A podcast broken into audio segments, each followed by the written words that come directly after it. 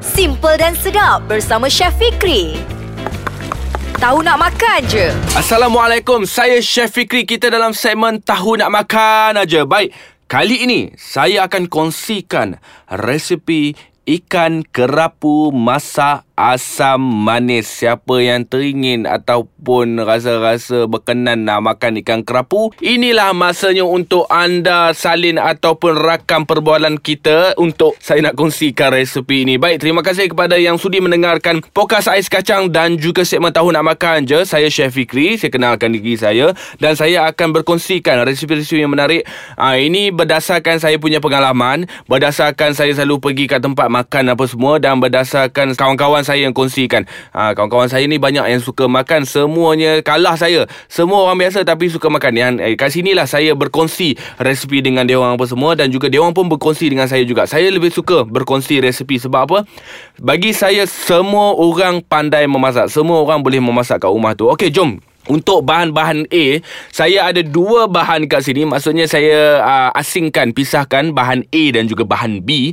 Bahan A saya ada satu ekor ikan kerapu. Kena ingat lah, ikan kerapu ni kalau boleh beli yang dah siap siang lah dekat kedai tu. Kalau beli yang hidup-hidup boleh juga. Tapi ikan kerapu ni kena ingat kalau kita nak siang dia, uh, masa masih hidup-hidup tu dia agak liat sedikit lah. Dia ambil masa sikit lah untuk dia macam betul-betul uh, mati ataupun betul-betul kita dah siap siang. Okey, dan kita kena ada 120 gram tepung jagung. Lebihkan sikit pun tak apa.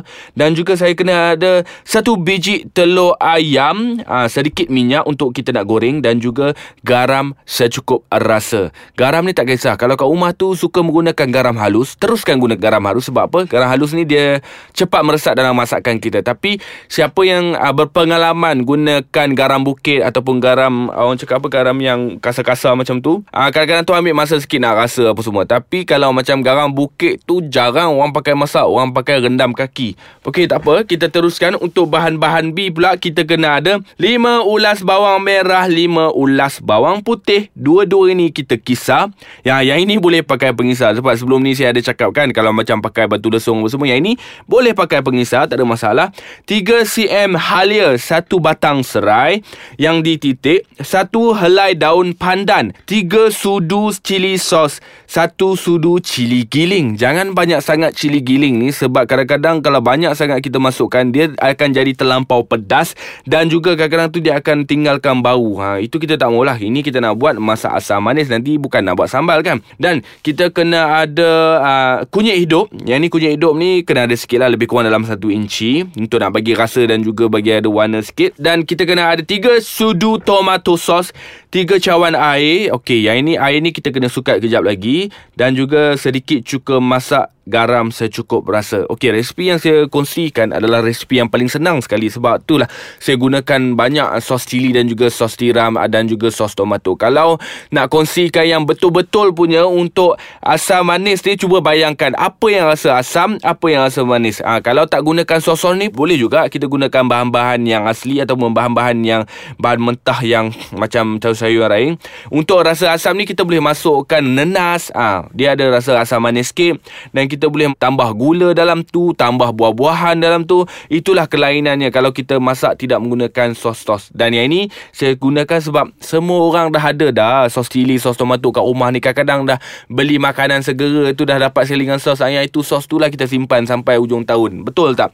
Sos tu lah kita gunakan untuk masakan kita. Boleh tak ada masalah. Dan cara memasak pun senang saja.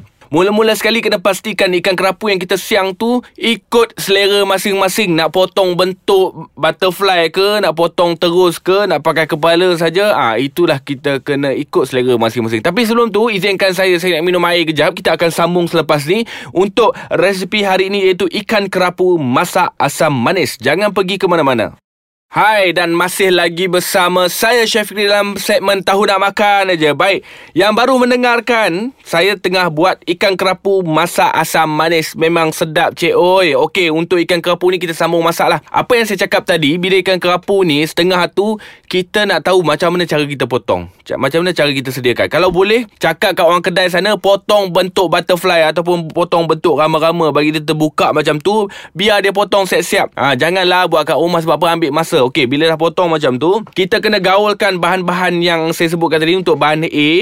Kita uh, gaulkan dengan ikan kerapu tu uh, tepung jagung. Okey, dan campurkan sedikit telur ayam. Telur ayam ni kita salut dengan telur ayam dulu. Lepas tu kita letakkan tepung jagung dan letakkan garam. Okey, yang ini kita kena perap dan kita kena salutkan dulu sebelum kita goreng. Yang ini saya buat teknik menggoreng. Kalau suka yang jenis macam steam pun tak ada masalah. Steam ni kita kena lebihkan rasa yang masam-masam sikit. Macam serai, macam bunga kantan, macam asam buah apa semua. Sebab bila kita steam, kita nak kurangkan bau hanya ikan tu. Sebab itulah kita gunakan, orang cakap apa, orang kita gunakan bahan-bahan yang kuat dia punya bau dia. Okey. Dan yang ini kita kena goreng. Bila kita goreng ikan yang telah dibukakan macam bentuk rama-rama tu, kita kena pastikan bila kita masukkan minyak, lebihkan minyak sikit, minyak banyak. Okey, masukkan ikan tu, pastikan minyak kena betul-betul panas. Kalau tak panas, dia akan pecah. Bila kita panas-panas ni, bila kita masukkan dengan tepung jagung, kita bila kita masukkan, kita kena siramkan dia. Ha, yang mana atas tak kena apa semua, kita siram, siram, siram, siram, siram atas dia tu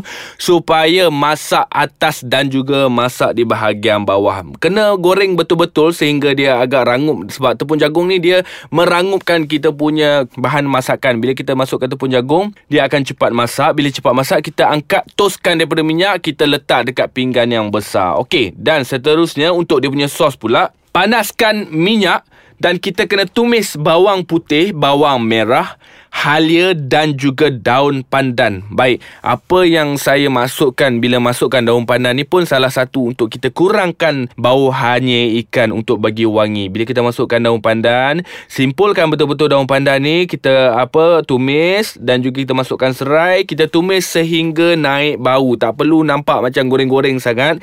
Kita tumis sehingga naik bau saja. Bila dah naik bau apa semua, barulah kita masukkan cili giling. Bila masukkan cili giling, kita kena goreng dulu cili giling tu, cili giling tu kering lagi giling ke sama juga. Kita kena betul-betul goreng sehingga dia nampak macam pecah minyak dan juga sehingga dia betul masak. Sebab kalau kita makan masakan yang tak masak ni nanti dia cepat sakit perut. Tambah-tambah lagi cili giling dan kita masukkan sekali dengan kunyit. Okey, bila masukkan kunyit ni, kunyit hidup tadi tu dia akan nampak sikit lah warna-warna kuning tu, warna-warna merah apa semua tak ada masalah. Bila dah masukkan sebab kunyit pun akan memberikan rasa dan juga bau kepada masakan kita yang lebih menarik lah. Dan kacau sehingga naik minyak dan kita kena masukkan sedikit air sebelum kita masukkan bahan-bahan sos yang lain. Masukkan sedikit air untuk mengelakkan dia hangit di bahagian bawah. Bila kita kacau, kacau, kacau, masukkan air apa semua, barulah Masukkan tomato sos, sos cili dan juga bahan perasa, garam dan juga gula. Bila dah kacau, kacau, kacau, kacau hingga mendidih, kita biarkan sekejap. Okey, bila kita tengok tu sambil-sambil tu kita berzikir sikit supaya dia cepat masak. Bila kita dah kacau, kacau, kacau, kacau apa semua, kalau nak tambah benda-benda lain macam kita nak tambah tomato, kita nak tambah buah-buahan. Buah-buahan pun boleh juga ah. Kita, kita boleh masukkan macam buah orange pun tak ada masalah. Bila dah masuk kita perah dalam tu, pastikan dia mendidih. Perasakan garam dan gula tutup api kejap je. Sebab itulah saya cakap resepi dekat segmen tahu nak makan. Jadi memang begitu cepat mudah senang untuk anda sediakan. Memang tambah lagi lagi memang sedap lah. Tak percaya cubalah buat kat rumah. Yang mana dulu kat overseas tengah mendengar podcast ais kacang ni buatlah kat sana. Impress sikit orang-orang Europe kat sana orang Jepun kat sana ke apa impress sikit. Ha, barulah dia orang tahu masakan kita macam mana. Sebab itulah saya ada dekat segmen tahu nak makan je ni. Sebab saya nak kongsikan bukan saja dekat rakyat Malaysia sebagai panduan juga untuk rakyat Malaysia yang berada dekat luar negara sana untuk kita nak impresskan kepada kawan-kawan kita. Dan bila dah siap angkat sos tu panas-panas tuang dekat atas ikan. Itu sahajalah resepi dia. Bila kita dah tuang tu hiaskan sikit. Kalau ada macam daun ketumbar yang betul-betul fresh kita potong-potong-potong kita tabur ke atas. Walaupun kita tabur ia akan bagi bau dan juga aroma yang menarik. Tak percaya cuba buat. Itu saja dan juga kita gorengkan sedikit lah macam macam bahan-bahan kita nak tabur kat atas minyak tu kan macam kita boleh goreng uh, bawang besar, cili merah, uh, green pepper sikit, nenas ataupun timun ni kita sebagai hiasan dia, kita goreng dia sikit macam nenas apa semua, kita taburkan juga dekat atas ikan. Nampak? Memang begitu mudah sekali untuk sediakan resipi yang saya kongsikan kepada anda. Inilah dia ikan kerapu masak asam manis dan kepada kat luar sana nak berkongsi lagi tips dan juga nak memberikan sedikit komen, boleh tinggalkan komen dekat bahagian bawah dan kalau anda ada idea untuk saya kongsikan kepada pendengar-pendengar lain pun boleh juga beritahu saya lah kan? Barulah saya boleh tahu apa yang korang nak apa yang patut saya kongsikan kepada anda semua. Dan terima kasih banyak-banyak kerana sudi mendengar segmen tahu nak makan aja. Apa kata kita jumpa di lain episod bersama saya lagi Chef Fikri dalam segmen tahu nak makan aja. Bye bye